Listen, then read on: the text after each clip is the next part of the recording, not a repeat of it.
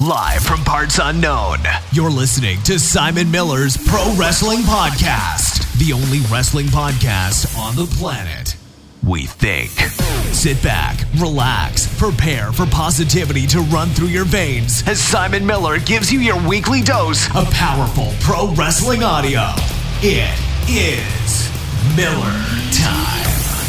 It's Wednesday, and you are listening to Simon Miller's Pro Wrestling Podcast, the only wrestling podcast on the planet.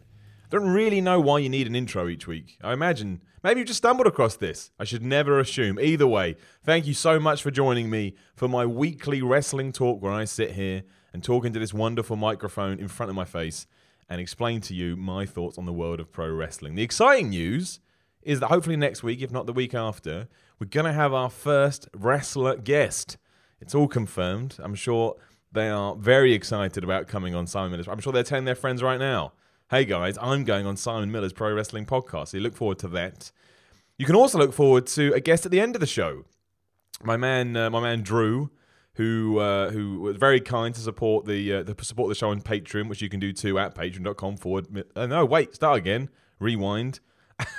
you can at patreon.com forward slash Simon Miller 316. Uh, you can see all the rewards to the side of the page, and if you uh, opt for the the appropriate reward, which I think is twenty bucks, you can come and guest on Simon Miller's Pro Wrestling Podcast and play Simon Miller's Q and A wrestling game.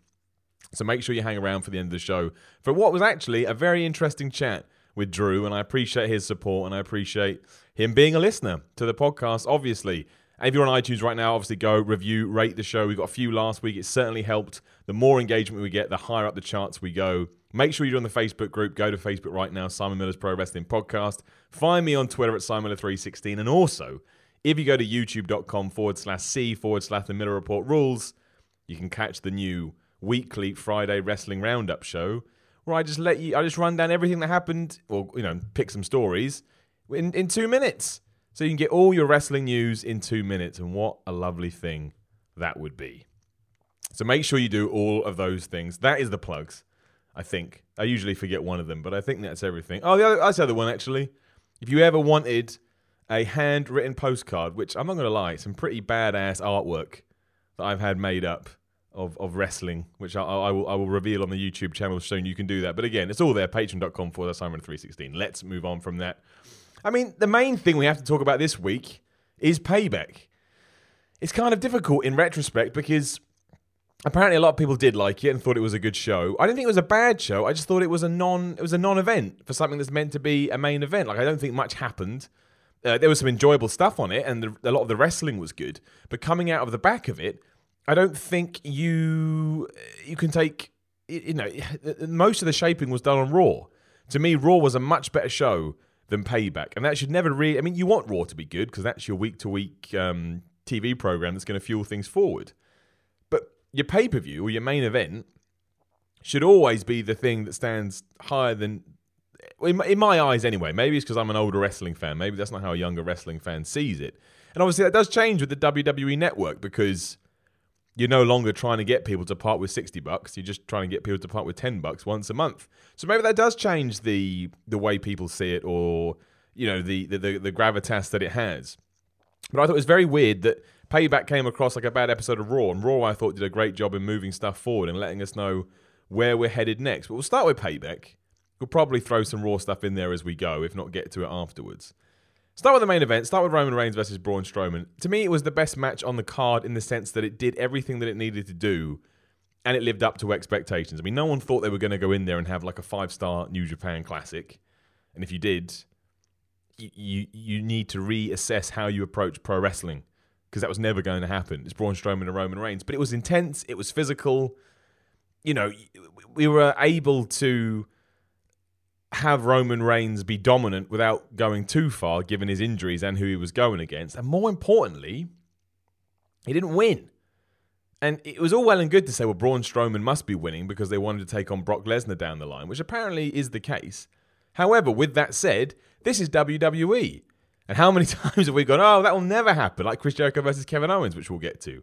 And you just presume that won't happen. Don't be so silly. And then it does. And you're like, why did they do that? What the hell were they thinking? That could have happened here. The fact that it didn't is very smart. And the fact that Roman lost clean, or as clean as you can in that situation, is even more important. You know, he they they pushed his injuries as hard as they could. So if you really want to protect him in that sense, you can. You can say, look, this man assaulted him, you know, on a Raw before the event. He was off Raw for weeks. This was his first match back. Know, he wasn't 100%. Doesn't no, nothing can really hurt Roman Reigns now because not only will they push him strong regardless, but the fans don't really give a shit. and if the fans don't give a shit, they don't really care if you're winning or losing anyway. He could win from here to next year's WrestleMania or lose to from here to next year's WrestleMania. And I would imagine the majority of people are still going to be like, well, I don't want him to fight Brock Lesnar at WrestleMania 34. It's not what I want to see. So in that sense, it doesn't matter. Whereas Braun right now, he's been the focus of your show. He's been the guy that you are building up to be Brock Lesnar's first challenger. So he can't lose here. He can't lose to Roman Reigns and then W. Well, they can, but it's stupid. And then go, oh, he's the number one contender now. I want to be able to believe that Braun Strowman can actually take on Brock Lesnar. And I tell you this as well. It won't happen because there's no point doing all that stuff with Goldberg and then having Brock lose his first title match. That'd be stupid and um, not thinking, you know, not thinking this stuff out at all. However, if Braun Strowman did win the World Championship or the Universal Championship at this stage, I wouldn't be adverse to that. I wouldn't necessarily think it was the worst idea in the world, aside from the Brock Lesnar stuff that we just mentioned And if I had said that a year ago, I think a lot of people would have been like, "Miller, you're insane. That you, you can you, we can't have Braun Strowman being our you know our, our, our, top champ." But I think they've done such a good job with him over, especially this year since January, or really since the draft last year, that they put him in that position. So it's really nice to actually see someone getting we'll call it an old school type push where they come across like a monster. And I find it surprising that it's I don't, but it's it's mm, you know, it's not surprising that it's a big dude. But I think that's the reason he stands out now because more or less your average WWE guy is not a big dude anymore. You know, unlike the 80s. If you go through each era, physiques kind of get smaller and smaller. So 80s you had you know your Hogans and, and your big dudes. And then in the 90s you had your Bret Harts and Shawn Michaels. And sort of late 90s it was Austin and The Rock. I'm not saying they were small, but they weren't your traditional roided up monsters. And now we've got you know, the term would be indie guy, I guess, which is probably a bit unfair. And yeah, I just and now I think that's what helps Braun Strowman's case is you don't see these type of guys anymore. So now that they've got one and they're and they're treating him right, it is easy to buy him because he looks different. And variety is always the key to pro wrestling. You don't want everybody looking identical. And I think it's maybe one of the reasons Rey Mysterio did so well too, but uh, kind of in reverse. And obviously he was incredibly talented in the ring which is not going to hurt anything, over in Mexico, and kids loved him. But he stood out, and he stood. It's weird. It's one of those things where making yourself different is really important. In a 2017 WWE world, being a big dude is different. If you've been a fan for any length of time, you know how crazy that is to say. Because there was a time that WWE wouldn't have even looked at you if you were sort of, you know, if you weren't 6'2 and 220, 220 pounds. They didn't care. They didn't want you to be a damn wrestler. And now you can be. I mean, who's the smallest guy in the? I mean, not. I, I don't mean people like El uh, El Kalisto. Who's El Kalisto? I don't mean people like Kalisto. I mean people. Who is in there now? Tye. Not, yeah, Tye Dillinger. You may have seen him before, but not used in a prominent role like he is, he, he is being now. Which wouldn't have happened. So I thought that was good. I like the fact they were kept off Raw to sell the match. It makes the match feel more important. I imagine we get one more, some sort of stretcher slash ambulance match. That worries me a bit because you can have Braun lose without him losing, much like he did the dumpster match. I don't think Braun should lose until he loses to Lesnar. I think it's a shame we're building him up to lose to that, but if that's what we are doing, let's stay the course. And where do you spin Reigns off to once those two get in it? I'm not sure. Maybe the Drifter. He needs a program. And you know what? It kind of works because then he can win. But um, yeah, I, I, don't think you want to. Just don't beat Braun before his World Championship match. Doesn't make any sense. It doesn't make any sense. But I did like it. I did enjoy it. Owens and Jericho opened the show, I think. Or I think no, they did. Yeah. I, was, I thought it was a good match, and I enjoyed it. But given seeing what happened on SmackDown, I just why did we need to hotshot the belt? I just Jericho's on his way out. Jericho is also a legend. Let's not forget. There's few things you can do to make Jericho look weak in the position that he's currently in. Whereas, you know, Kevin Owens is being pushed as this focal point of SmackDown. He's the face of America. You know, even with the Jinder versus Orton stuff, the US title is still taking prominence. And yet you decide to have Jericho win at payback and then two days later Owens just wins it back. I don't see the point aside from popping a rating or moving Jericho over to SmackDown if that's your long term plan. But you could he could have just come back on SmackDown. I don't get it. Uh, the match was good. The match was fine. Enjoyed the match. The program, you know, it's great. Been a great program from start to finish. But yeah, I just don't like the hurling around of belts. If there was more of a plan here, that's fine. And I like the fact that the end of SmackDown, Owens pretty much wrote Jericho off TV, kicked the crap out of him. You know, gave him a second pop up powerbomb, really kicked his ass. So you understand. That means they, feud can continue when he comes back, which is fine. I don't understand the point of 48 hours of having a new US champion. Aside from, yes, it meant you could get Jericho to SmackDown, but there's so many other ways you can do that. We basically had Randy Orton on Raw on Payback, and nobody cared. So why can't we just figure out other ways? Whether that's a big deal or not, I don't know. I mean, does the US title feel any different? Does Kevin Owens really feel any different now? Probably not. So probably it makes no difference. It would just be nice if, you know, new gimmick, new idea, new champion it would just be nice to cement that for a while, as opposed to thinking, yeah, we can just have Jericho win, and then Owens can win it back on Tuesday. I mean, that's what WCW used to do. Not that this is anywhere near as near as bad as WCW. And on that note, look at this cheap plug. All podcasts do this. They throw in adverts. I'm just throwing in my own adverts. If you do go to patreon.com forward slash Simon 316 and you're a $5 plus member, you can access the exclusive Simon Miller Pro Wrestling podcast. And the one up there at the moment is about the death of WCW. So you can enjoy that. Or not. It's up to you. I don't tell you what to enjoy.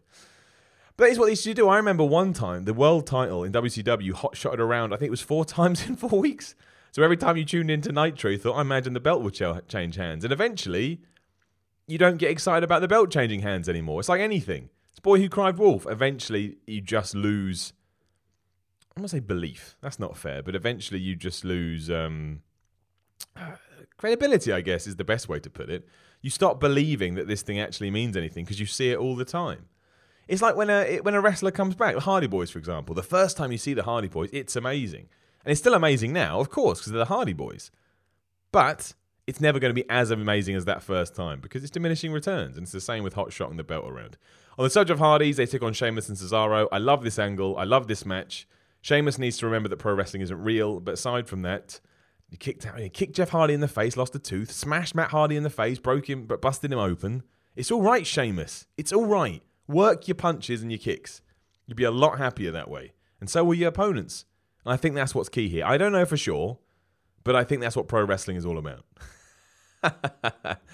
um, but I, I, love the angle. Like, I thought that Sheamus and Cesaro were going to go heel, especially given that they lost on Raw to Jeff, they lost on Raw to Matt, and then they lost here. Like, the only way you can keep them credible and in this picture is to turn them heel. And I actually think they're better as heels. Sheamus, to me, is a natural heel. And while it's not such a fit for Cesaro, I think giving him the opportunity to try and portray that role works because he's with Sheamus and because he needs something else. Like Cesaro, I wouldn't say he's in a rut, I just think this benefits that team going forward. And now that we can get the Hardys classic face team versus Sheamus and Cesaro classic heel team, I just think it, it reignites the feud and makes it more interesting. And I loved it on Raw when Matt and Jeff came out. Didn't say delete, you know, let the crowd do that. Did the hand signal. I, I just love all these teasers. I don't know what the deal is. I don't know if Anthem and WWE have come to a deal. I don't know if it's turned out that Matt Hardy actually does own all the broken stuff. I just know at the moment I'm loving the slow the slow burn. As the nostalgia thing slowly, you know, like I say, loses its steam. The fact we know that's in the back pocket, oh man, it excites me. And it's going to be great. I think the broken stuff is some of the most entertaining thing in wrestling. I don't think WWE will screw it up, although that seems to be a a worry online. And I just I can't wait to see it. I genuinely cannot wait to see it. And even if, even if it doesn't go all the way and we just get the teasers, for me at the moment the teasers are enough because I get a kick out of it each time. So we'll see where this one goes. I mean, imagine Sheamus and Cesaro win the belts eventually. Hopefully, that is the catalyst for going, you know, the broken broken way. And maybe you don't even need Brother Nero. Maybe Jeff can just go on to be his normal single star, and you can have Matt do that. I'm happy either way. I think they're, I think they're an asset to the roster. That's the main thing. At the moment, they feel really, really, really special, and I'm just happy they're back. To be honest, and I was never, I was always, um, I liked the Hardy Boys. I was always more of a Matt guy than I was a Jeff guy. But having them back is just, I don't know what it is. I guess respect and nostalgia and memory lane and all that kind of nonsense. Just think they're great. Huge, huge fan. Um, I also enjoy I enjoyed Alexa Bliss versus Bayley, but I think like everybody has said, it doesn't make sense to me after that kind of reaction in her hometown why we still go ahead with having Bayley lose. I get that. I mean, Alexa Bliss is good. She was very good on on Payback. She was even better on Raw. She's a great heel champion. It's always good to have the face chasing. But to me, you could have just had the belt taken away from Bayley on Raw and let the hometown crowd in San Jose just enjoy that. That's what they wanted. And I get it. The people backstage think, oh, well, if we have her lose, we'll generate tremendous heat for Alexa Bliss. And you do on that night. But it didn't carry across to Raw. Maybe it did a little bit because they were close. But it won't carry across to next week. So it'll carry across to the TV audience. But not to the point that TV audience is going to go to the venue and start, oh, I'm going to boo Alexa Bliss because she lost in her hometown. I don't care as a fan that Bayley lost in her hometown, in, or, or sorry, that Bliss beat Bayley in her hometown. It doesn't make a difference to me which is why it's one of those situations where it made more sense to have captured sort of magic in a bottle there and thought of it that way. Well, they, you know, these people do want Bayley to win, so let's just, you know, let's just let her win. But they didn't. Uh, you know, do, do does the Bliss Bliss Bayley feud continue here? Do they go in a different direction? I mean, they kind of set it up to go whichever direction they want at the start of Raw. You know, Bliss came out and cut a pretty damn good promo on all the girls, all the girls, ladies, women. Um, you know, apart from Nia Jax, who obviously she was she was scared of, but I thought that was really good. I, I thought that was really really well done. I thought Bliss came across just just excellently. So you could kind of position her with every. I mean, we're still waiting for this Sasha Banks heel turn. How we get there? I mean, maybe I don't know how we get there now because if Sasha Banks does go heel, you want to see her take on Bayley. That's the match that everybody wants to see. So how we get there now, I don't know. But in terms of payback, it was fine. Just maybe a little short sighted bit, but but fine.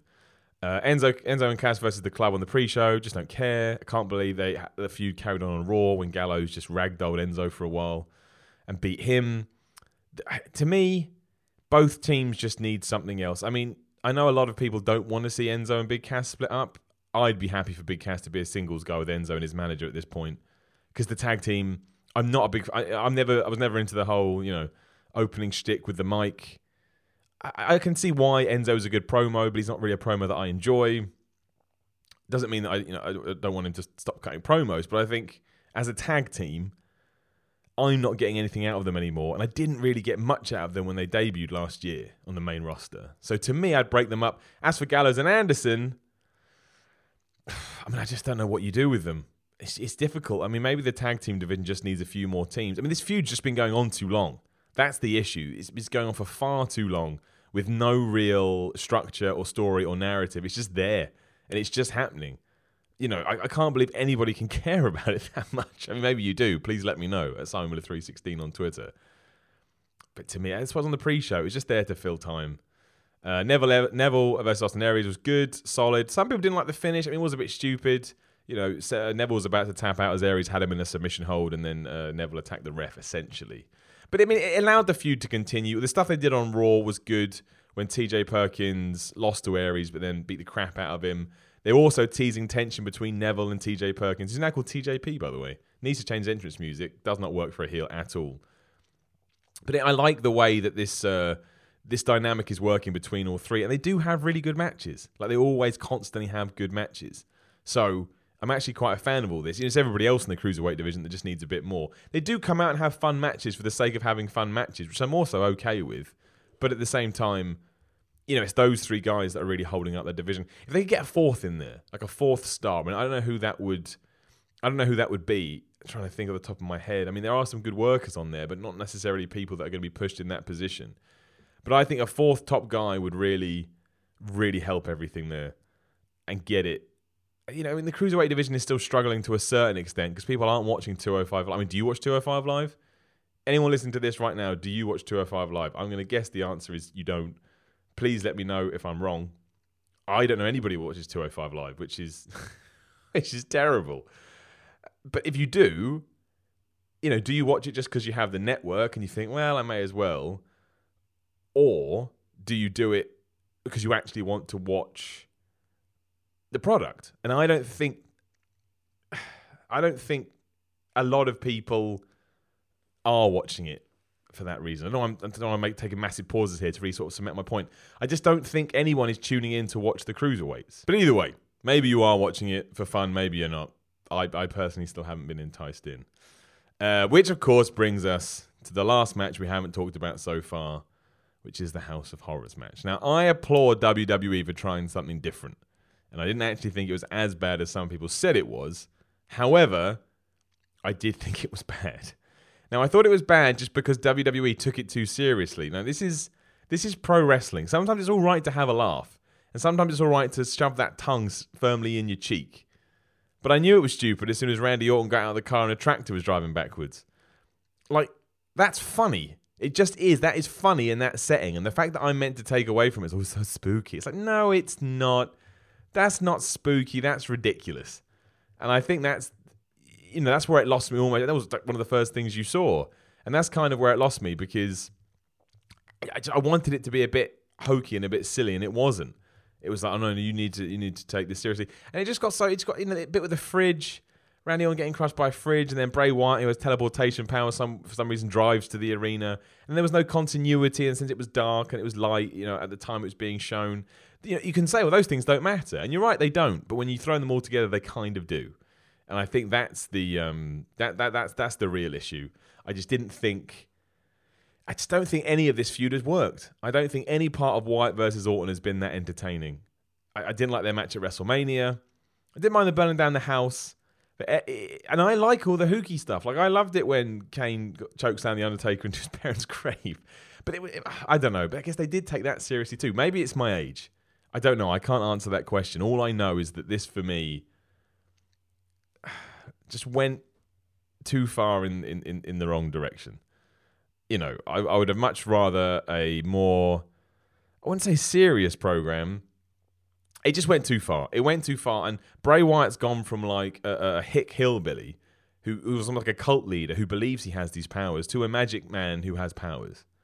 And that's always existed in wrestling. Again, look at The Undertaker, look at Kane.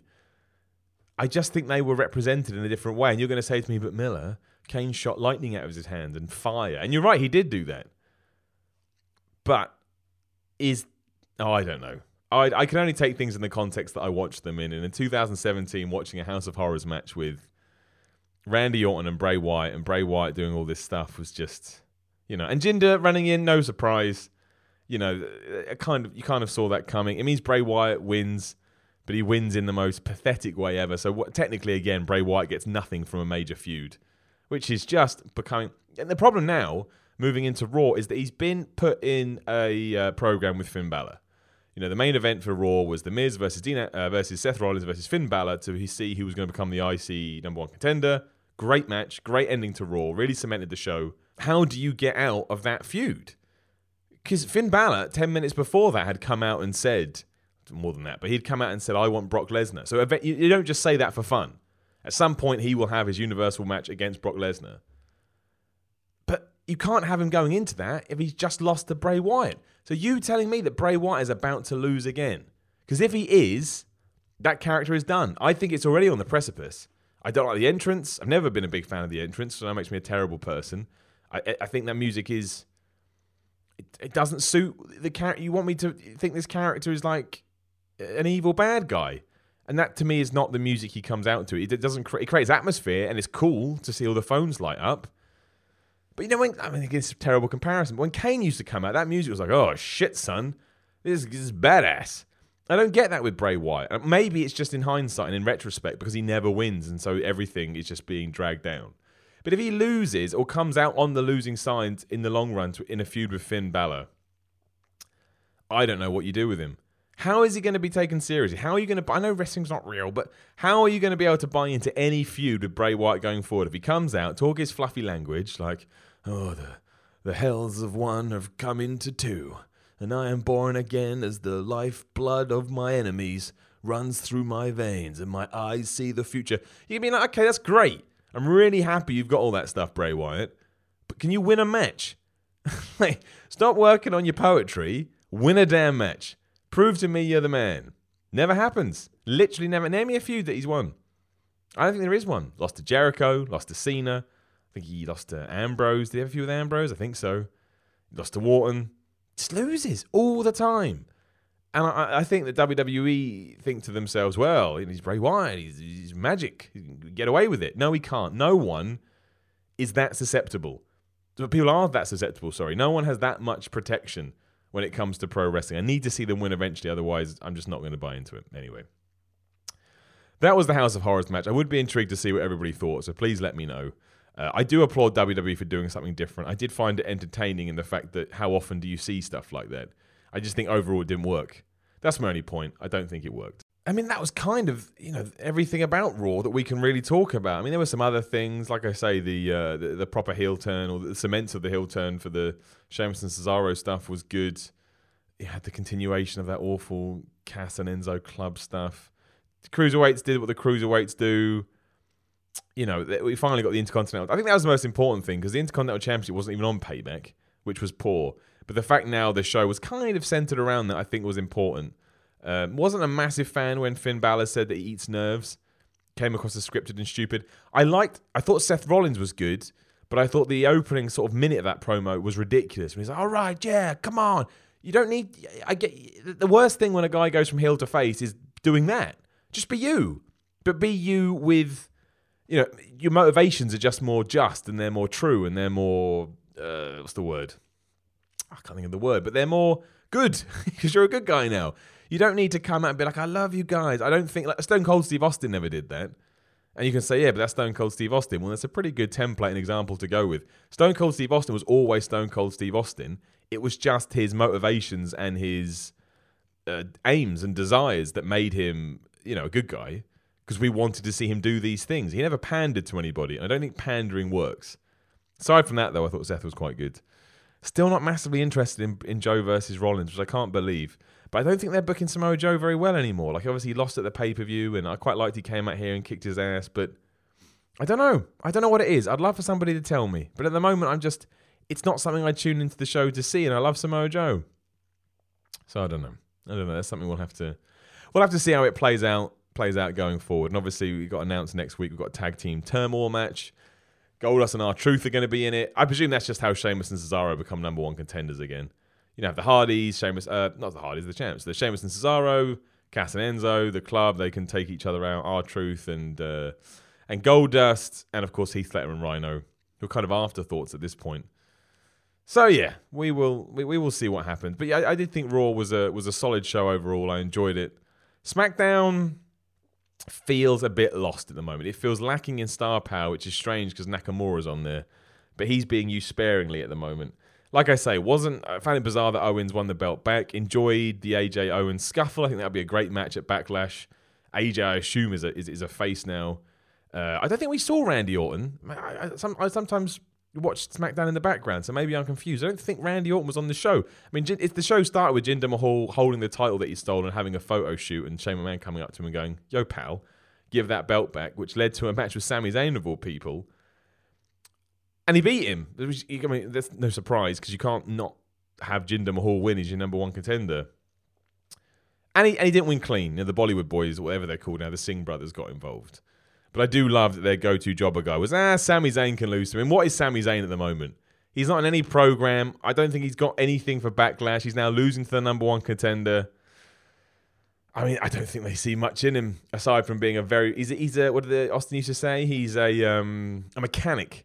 He's really good in the ring, but ultimately he's just he just yeah he's just there, which I find crazy because there was that time where everybody loved him, like when he came out to face John Cena in the US. I mean, I know he's in his hometown, but in the US Open Challenge, and everybody loved him, and now phew, other end of the scale, which is a shame. Which you know it's it's uh, it, but you know what these things can always these things can change in in seconds, not in seconds, but in weeks. Although I don't think they will with him. I think he's destined to be the next Dolph Ziggler, who fought Sin Cara on this show, by the way, which was fine. He beat him. I haven't seen Sin Cara in ages. And of course he won because, again, he's the guy that is being prepped for Nakamura. But he's going to lose that. But I don't mind that feud because if Nakamura needs a win and you want to build up his his arrival on SmackDown, well, Backlash for his, for his in ring debut, having a name to beat, even though you know is going to beat him, is fine. And Ziggler is a name. People know who Dolph Ziggler is. So I actually don't have a problem with that feud. We also saw Tye Dillinger versus Aiden English. Lasted about two seconds. Then Aiden English went backstage crying, and Jericho tried to perk him up before putting him on the list. That was bizarre. I don't know what, don't know what that was about. It, again, it's at least he's on TV. At least he's being featured. Much like um, the Fashion Police. The Fashion Police are now gearing up for their feud with the Usos. They're, you know, they're, they're front and center right now, and I do find them very entertaining. So I can't moan too much that they're that they're doing it. And obviously, we have all the women's stuff at the moment where I don't like it when they do these women's programs where everybody's involved and everybody's involved. I mean, it's now basically Charlotte, Becky, oh my god, and Naomi, who's the champ, versus Natalya, Carmella, and uh, Tamina. Obviously, they teased on SmackDown that Becky may be joining the bad guys, but it's like, well, I can do maths. And they need a third person, so so you better put Becky. And also, Becky Lynch not a heel. Ain't no one booing Becky Lynch. And you know all that all that's good and stuff. I just prefer you know one on one feuds. I think no. I mean, you turn Charlotte face by this point, which I guess is worth a try. But if that's the case, I, would rather they also. I mean, it's, it's, three on three. You can split them off. It is okay to have more than one women's program going on at the same time and dedicate more of the show, you know, to their feuds. You don't just have to have it in one in one fell swoop. And they kind of did that on both shows. They did that a lot actually. Maybe that, I just I think you you don't have to do that, but I know the Raw rating was very low this week. I think it's the fourth lowest, like ever or something. Not ever, but it was low. I can't remember the exact record. I, I think SmackDown will be low too. I, I, do, I do think SmackDown was a bit of a mediocre show. I thought Raw was good. I just think we're in that quiet period after Mania. It's where the hardcores like us hang around. And everybody else has had their Mania fill and they go away. And realistically, there's not really anything going on that would make a more casual fan come back. And that's why I think Brock Lesnar is being held off TV for such a long time because even WWE know this is the quiet period, man. This is where it always goes quiet. Why are we going to waste Brock Lesnar in a time when he's not really going to peak a rating? Because you've got to give people a few months to kind of, you know, get that wrestling itch back. So, I mean, Backlash is next month, and then it's Money in the Bank. There must be something before that. I'd imagine Money in the Bank is when we start gearing things up again. Then we go into Great Balls of Fire that was announced by WWE. Great Ball. See, a lot of people didn't like that name. So, like, I don't want to hear wrestlers say that. I absolutely want to hear Paul Heyman say the Beast is going to be at Great Balls of Fire. Grammatically, it's all over the place. I love it. It's stupid. It's pro wrestling. Call it Great Balls of Fire. I'm a big fan of the name. I'm a bigger fan of the logo that looked like I made it in Microsoft Paint. Go look at that logo. That is not.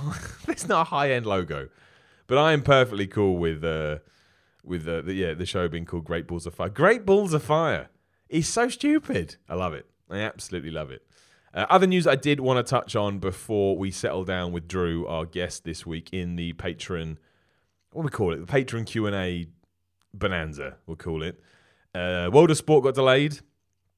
It was meant to be filmed in May, and a scheduling conflict has pushed that back.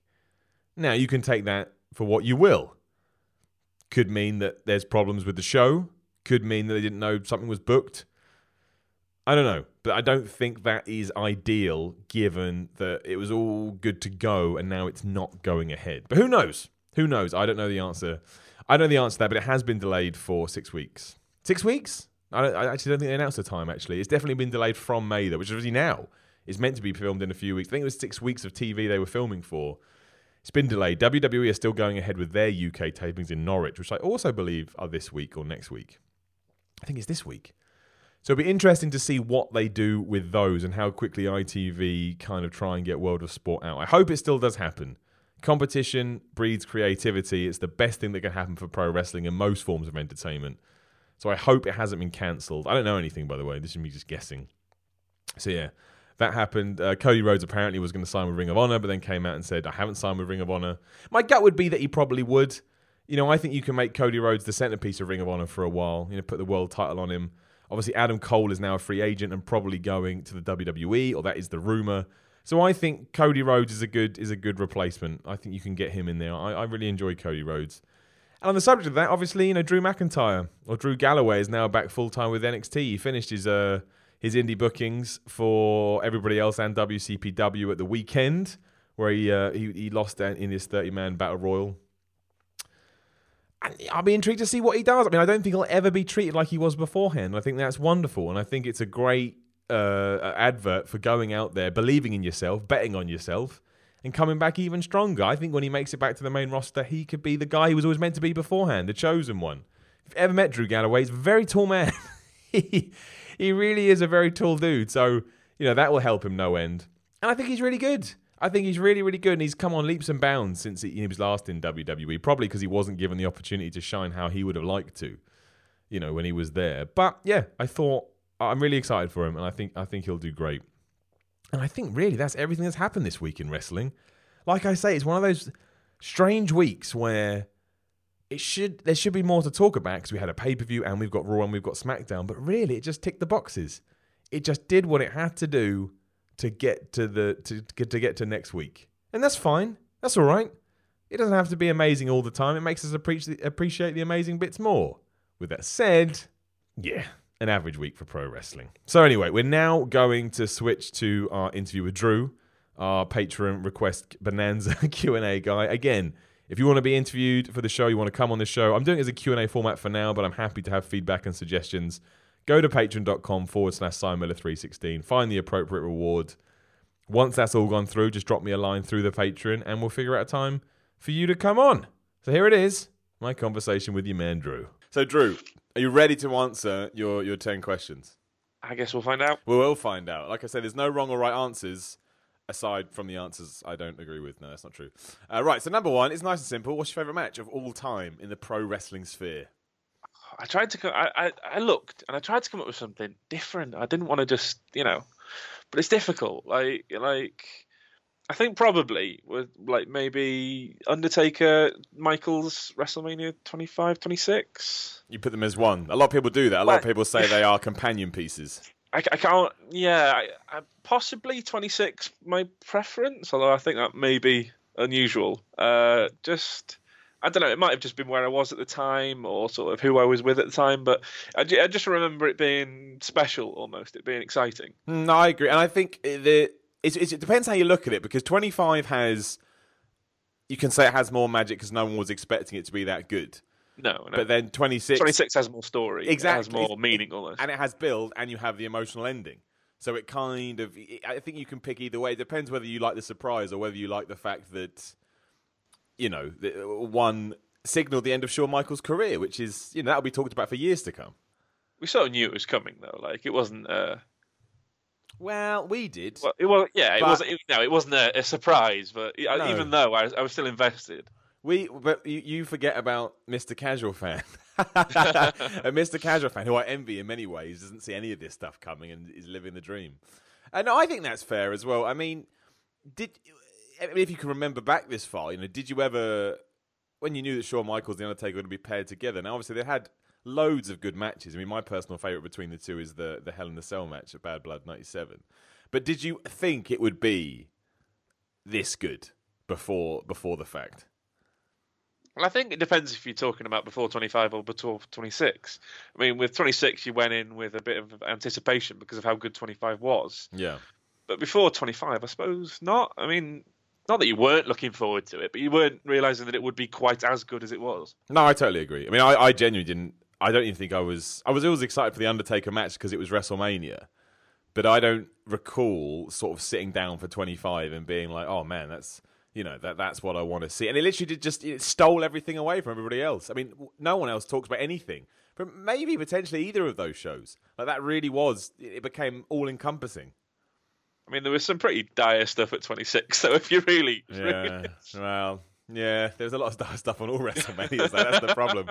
Especially the last two years. I don't want to get into it, but I was just thinking this the other day. The last two years, it's that length, but let's not.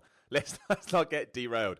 Okay, second question follows on from that. Nice and simple. Favorite wrestler of all time? It's got to be Stone Cold. I like it. I'm, yeah. The thing is, I'm always intrigued to see what people say with this because it really is a generational thing. It really does depend on your age, I think, where you go. I mean, I think I know the reasons, but we've got to talk about it. Why?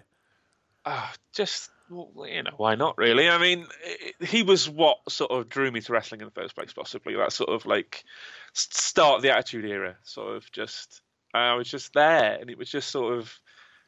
I think also like he didn't overstay his welcome. Like he was such a short sort of his you know his career didn't extend to the point where he got stale, perhaps. Yeah, no, I, I totally agree. I actually it's a controversial subject, but I, I think that his injuries almost helped him in the long run because he was like a, a, flame that sort of burned really bright.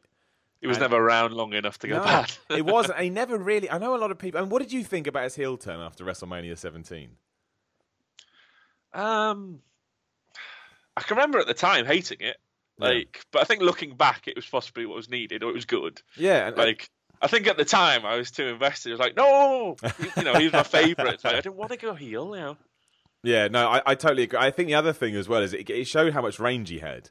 That's Yeah. why I always liked it because, and that's why I think, like you mentioned, hindsight. I think when you look back, that's when you get a real appreciation for Steve Austin or Steve Williams, what you want to call him, as the, as a human being, because he proved he had another he had another side to him. And yeah, I agree. I actually think he needed that. I don't know what else they would have done with the Stone Cold babyface character at that time. I mean, it didn't help business wise, but I think in terms of the the, sort of the legend that was Steve Austin, that was the best thing they could have done. Especially even thinking back to the fact that he did have a short career. It's the fact that you did see him as a heel as well. That it wasn't just in the WWE, uh, WWF anyway. Yeah, I tell you, what was kind of what's the, the when you think back to Steve Austin's career, what kind of the highlights that you remember? Especially because I, I assume you were like in your adolescence then as well. I'm trying to think how old I was really. I was, yeah, I was I was probably early teens, sort of WrestleMania 17, X7 sort of thing. Yeah, Like, which is the best time to enjoy someone like Austin. yeah, yeah. To be honest, like he was sort of like laser targeted at that age demographic at the time. Like, Absolutely. So, what, what, what was the first thing that he did, if you can remember back? Like, obviously, a lot of people talk about the '96 promo, but I'm the first to admit I wasn't. I didn't cut on to Steve Austin then. You know, it was for me really after WrestleMania 14 where I started to like that late, really, or maybe maybe before. Maybe the stuff with Tyson is what got me. But around that era, I mean, did you get in sooner than that, or was it the sort of you know push I for mean, the red? I, I, I, I don't know. I th- it was it was later. I wasn't there until the Attitude Era, and he sort of kicked it off. So it was sort of all that sort of like uh, you know, I, I, I have an odd relationship with wrestling at that point because the fact that I wasn't into it at the end of that like until the late nineties. So I sort of missed all that build before the Attitude Era. So I came in after you know this after the screw job and stuff. So Oh man, that's must be. I would, I'd be fascinated to see because I've been a I've been a wrestling nerd for way too long. I'd be fascinated to see how that kind of shapes your perception of everything.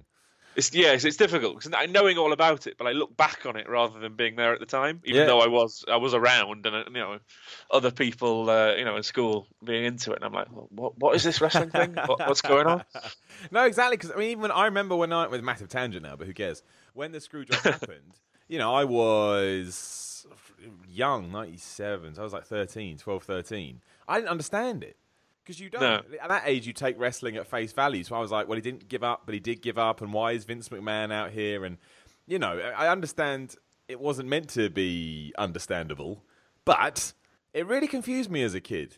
And it took me sort of, you know, a good year or so to actually catch up on what had been going on. Because obviously back then I didn't have sort of random access to the internet because I'm really old and the internet wasn't that accessible. uh, no, yes, I, I think that's. Um... So when Stone Cold Steve Austin left, you know, the guy that got you in, did, did you hang around or did you go away for a while before coming back? I think I, I went away, but then I've done that many did. times. I've sort of drift, drifted away and drifted back and drifted away, sort of thing. Like, yeah, so what, what made you drift back after that? So he goes away, he's done. What was it that kind of kicked it all off again? I don't really remember to be honest. I think it was just sort of situation and just going back to it, just sort of like, oh, what's what's happening now? And suddenly, like, uh, who's this John Cena guy? yeah, why is he so over? How about ever? What, what's your favourite wrestling moment of all time through all the annals of history? oh, I don't know really. I mean, you've got to think again. I'm trying to think of like.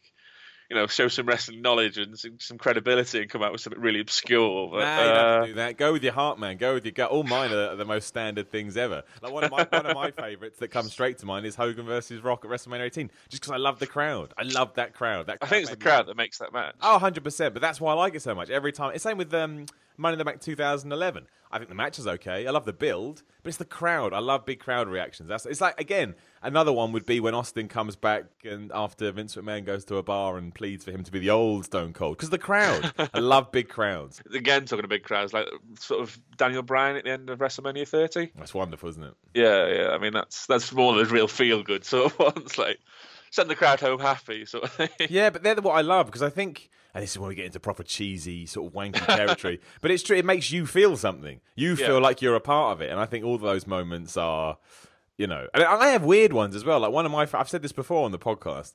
One of my favorite moments when I look back as a stupid kid was when Ahmed Johnson went heel and joined the Nation. Now you probably don't remember that at all. But uh, yeah, I remember I was so desperate to find out why he'd done it. I watched Superstars and I don't think I had main event back then, whatever Jakked, whatever it was called. Desperate for any kind of update, and I didn't get it. So I don't think it's no right or wrong, man. I think, and also they're few and far between in terms of those those those memories you really remember that other people don't. Like everyone remembers the big ones, but it's the smaller ones I think that keep people wrestling fans. I think this may tie into what you said in question one, but your favorite WrestleMania of all time. Um, like I say, I mean, initially I wanted to say WrestleMania 26 again, but then I went back and I looked and I'm like, there's only the one, you know, like the only that one match that I'm really thinking of and that yeah. I'm really in love with, like, and then you start talking about, you know, um, Bret McMahon and stuff, and it's just like, oh man, no, oh god, no. you sort of like push that one to the back of your mind, so like that that can't, can't be my favorite WrestleMania because no, it's yeah. that one match. Um, I mean, you got to say X7 or 17 or something. You? I, I kind of that's, that's the only one you can think of where there's not a dud, where there's no but that's how everything it. was great, but this or yeah, but that's hundred percent it. That's why I'm glad you said it because I did this the other day. I was going through them in my head, and I think one of the reasons that people say X7 so much is because it actually doesn't have a bad moment. Whereas if no. you go through any other WrestleMania, it's like, oh, there's always something that brings down the rest, that brings down the uh, brings down the whole. Exactly. So I actually think that WrestleMania 31 is actually a good show. If you that's, actually go, to, that's the one with Rollins at the end. That's right, and I actually think if you go through the rest of it, apart from the Sting Triple H stuff, which I think is you can take it or leave it, but I actually think it's a decent show. But even then, and there are better ones, but that's just the first one that comes to my head. Every time when you sit down to have this conversation about your favorite WrestleMania, you always go, "Well, it's got to be X7 because it's the only one that doesn't have any shit in it." but it really is true. Like even if you go way back, like WrestleMania three I understand how important Hogan versus Andre is, and it is a good match again because the crowd is into it, but it is still crap. Like it's, it's, not... it's difficult going back, especially with me because I think I, wasn't even born at the time, so it's difficult to that kind of. That, that's the fascinating thing about wrestling is how do you even take that in, especially for a guy that starts in the Attitude Era where the whole thing is punch, kick, kick, punch, punch, yeah exactly. crowd, and now you've got like slow, plodding, you know, all focused on psychology and stuff. So I'm not surprised you said X7. I'm really, really not. I mean, it's not on the list, but what, what do you say the worst one is? Worst WrestleMania? I mean, mine's... oh God, um, I don't know. Some, some of the last couple of years haven't. I mean, 31 was good, but I, I do think 32 and 33 have been. It's the time thing. The time thing is a real issue. It's difficult because it's been so recent. Like, I'm sure there's worse, but yeah, 32 was 32 wasn't wasn't bad. It was just so disappointing. It was so it dragged. It did drag, and it didn't have any. You know, I think the big moment in that one was meant to be The Rock and I hate that segment. I hate that segment so much.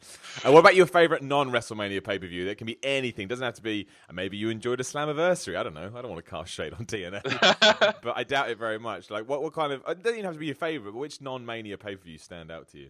Again, I was looking through and I was looking for something, and I was looking. I was even looking. I was, I was cheating and looking at lists of good ones, and I thought, oh, oh, really? Like, I mean, maybe TakeOver Dallas. Actually, I think it's a great shout.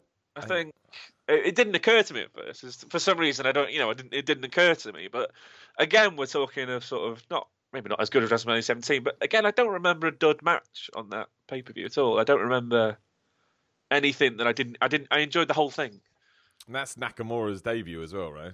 Uh, Nakamura's debut, Asuka's debut, Balor, uh, Balor Joe. I think it was the one they, they kept stopping because he was bleeding, wasn't that, it? That was, which in hindsight actually added loads to it. I, I think it added quite a lot to it. It was sort of like, you know, I just, had a lot, a lot of story to it. Well, yeah, I, I enjoyed Joe's reaction to the trainer, like pushing him away. Yeah, yeah, just... that's what I mean. Sort of building that character, not through any, you know. That's it. That's 100 percent right. He yeah, came across like I don't care, you know, I'm a badass, and I thought, no, I, I, I was very lucky to actually be at that show and it was uh, it's yeah. When I look back, it's one of those things where the atmosphere was, you know, it's up there with, you know, one of those moments that is it's hard to compare really. And I think again that ties into to a good event. What do you think of Nakamura on the main roster? I mean, he's been at what three weeks now. A lot of people are reacting to him unfavorably, not in terms of him, but in the way he's being treated. I think he's just a bit. I don't know. I think it's the same with Balor at the moment. They're just both a bit lost. Yeah, Balor's weird, isn't just, Yeah. It's just I love Balor. I really do and just I don't know, just just they're not being used. Maybe I don't know. No, I agree. I totally. I think Balor's a weird one. It's almost like they've got spooked by his injuries. And what's Nakamura's name now? The artist. I'm not up to date. I'm, only, I'm I, I watched the first first Raw and SmackDown after after Mania, and Yeah. then I think the second. I don't think I haven't, I haven't caught up this week, so I'm not sure. You've not missed anything. I No. love, I, I, I love wrestling, but I'll be the first person to tell you you've not missed anything. Uh, a bit of a, uh, and we've got somebody on next week as well who, uh, who I love so much. We'll talk to him next week.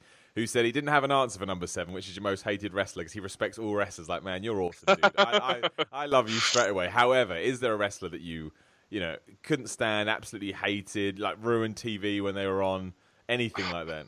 I don't know really. I mean, hated is a very strong word. Okay, strongly disliked. Like mine would always be, uh, like I say, I think he's a phenomenal pro wrestler, and I think he's got all the talent in the world, and I think he belongs in the Hall of Fame and all that jazz. But in terms of someone that I would watch from a, you know, a fan's angle that used to wind me up, be that the good wind up or bad wind up, was X Pac. I just, I couldn't stand him. I couldn't when he's on my TV. I just get so mad. I never. I've, I've no like. I was even there at the time. I don't remember. I don't. Like, I see. I see a lot of people doing this, and I don't understand it. Perhaps maybe I'm just. No, I think, but it always seems to be one guy. Like Buff Bagwell used to do the same thing for me, going way back in WCW. Buff Bagwell used to wind me up something rotten. And I don't necessarily think it was because he was a good heel. I think I just hated him. but you know, that's just your kind of your your instinctive side coming out in wrestling. I just like to ask the question because some people do have, like Stephanie McMahon comes up a lot, Vickie Guerrero comes up a lot. I know they used to wind people up. I know J- JBL does nothing but sort of just. Oh, it's his voice. I hate his voice. there you go. You see, he's just got something that I guess you would have. You would have seen him in his APA era and Yeah, not his, not his JBL yeah. era. So, I mean, did you ever see him as JBL? Sort of the. I did. Like I sort of came back, and he was like, I was like, "Is that the same guy?" It took me a while to realise. I know, right? So bizarre. I mean, absolutely bizarre. But I mean, did you ever enjoy him in the APA when he was just sort of like a, a standard strip back ass kicking machine?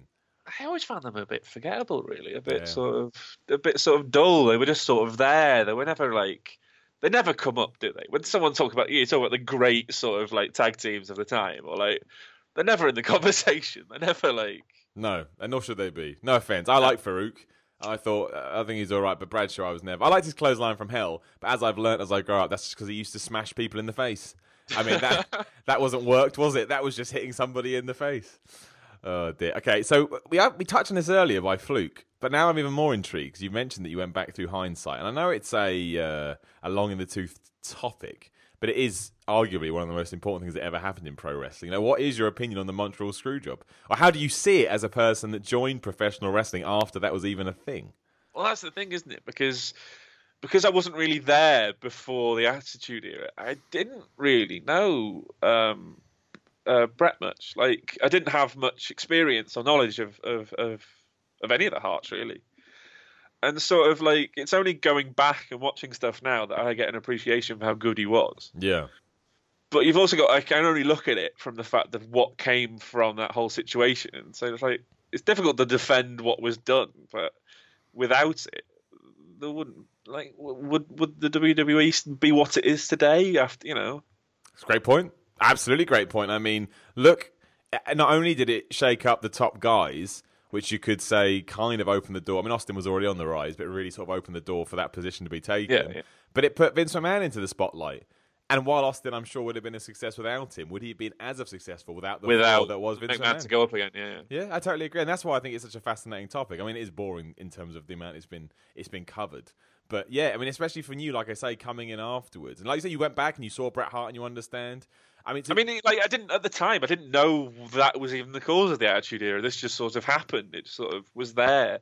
But it's only going back in later years, knowing the sort of you know, being a bit smarky now and knowing a bit more about what happened and what you know what the causes and the backstage things, which are often more even more interesting than what goes on in the ring. But like, absolutely, man, that's the reason I keep watching. To be honest, is because you read all this, you read all this like playground stuff that's going on backstage. You can't believe it's a you know, multi-million dollar company. Like this is this is insane. Did you ever see? Uh, I mean, did you ever during the Attitude Era? Were you ever tempted by WCW or you WWE through and through? WWE and through, because mainly because it was difficult to get. Because I, I never had sort of like satellite or Sky or anything. Yeah. so it's difficult to get. So it was like a lot of it was like VHS tapes. They're often like recorded from friends or sort of like watched out of out of order at all, or do you know what I mean? Like it was difficult to like.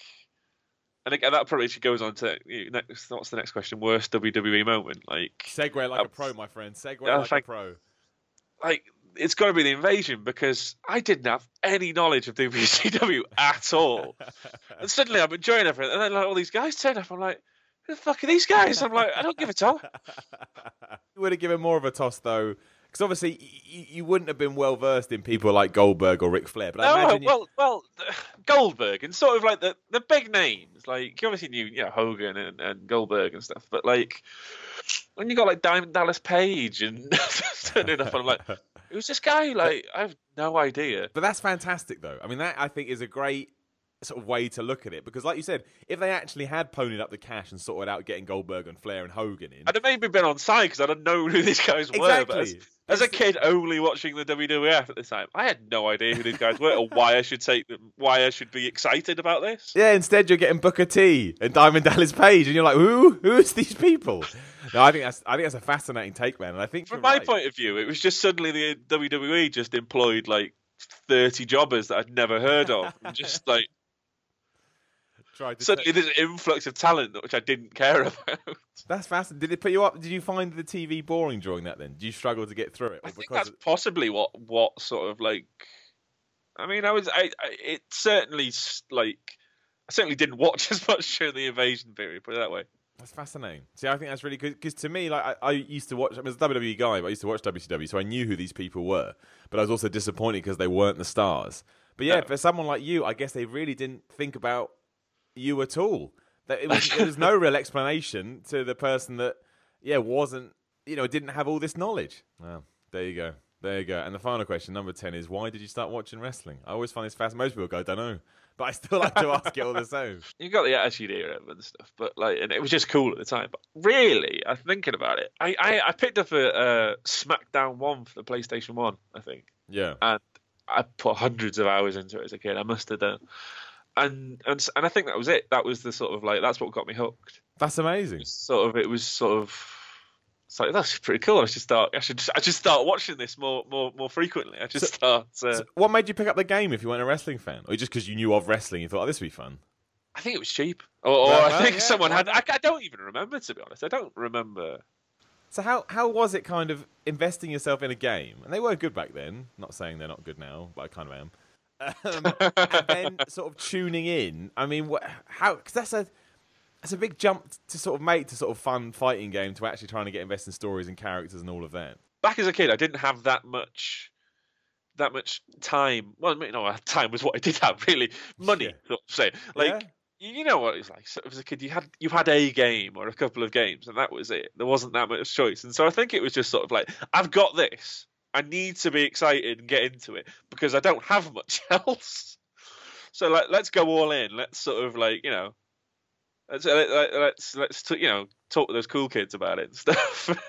Nah, t- uh, t- that's the other thing you touched on, man. Like, 'cause I, I saw that change in schools. Like, I went from never mentioning that I was a wrestling fan because I like not having my face punched in, which is such a, bizarre thing when you well, it think became now. cool, didn't it? That's thing it. And then all of a sudden, like I became people want to talk to. Oh, Miller knows about Miller. Who's this guy? Who's that guy? And I was just like, man, the world has changed. The world I had a has really changed. bad, bad sort of uh, relationship with wrestling from primary school. As in our primary school, our, our afternoon sort of um, playtime w- was uh, was permanently ended because some kid almost broke his leg, broke some of the kids' legs by putting him in the walls of Jericho. Amazing. and, uh, I was like, oh, I hate wrestling. yeah, he never liked it after that. Jeez. Don't try this at home, kids. Big thanks to Drew. He was an awesome. I, I genuinely enjoyed that chat. I thought he had some great insight, and it was it was awesome to, you know, get that kind of perspective from a guy that came at it during the Attitude Era. You know, I've been watching wrestling since like, is it the late eighties, early nineties? So to, to hear that kind of perspective and how that affects stuff like the Montreal Screwjob, I thought was great. It was really, really interesting. So one last plug, patreon.com forward slash Simon 316. Love to have you on the show. Just drop me a line and we and we can figure it all out. But for now, we will wrap up this week's episode. Hopefully next week I will have a guest for you. If not, it'll be the week after that, but it will be very, very soon once I've got all the information through. And We've got a couple of more guests lined up as well. One of which I'm very well, I'm excited about all of them, but one of which that I'm very excited about. Last time, patreon.com forward slash Simon316, youtube.com forward slash Lee forward slash The Miller Report Rules, Twitter at Simon316. Join the Facebook group, search for Simon Miller's Pro Wrestling Podcast. Please do review and rate on iTunes. I cannot stress how much that helps the show. And the bigger we can get it, the more guests we can get, and we can just start kicking all the ass. You can catch the Friday Wrestling News Roundup on the YouTube channel every Friday. And yeah, I think I think that's everything. But as always, thank you for giving me your time. Thank you for downloading me. Thank you for letting me into your life. I'll be back in a week's time.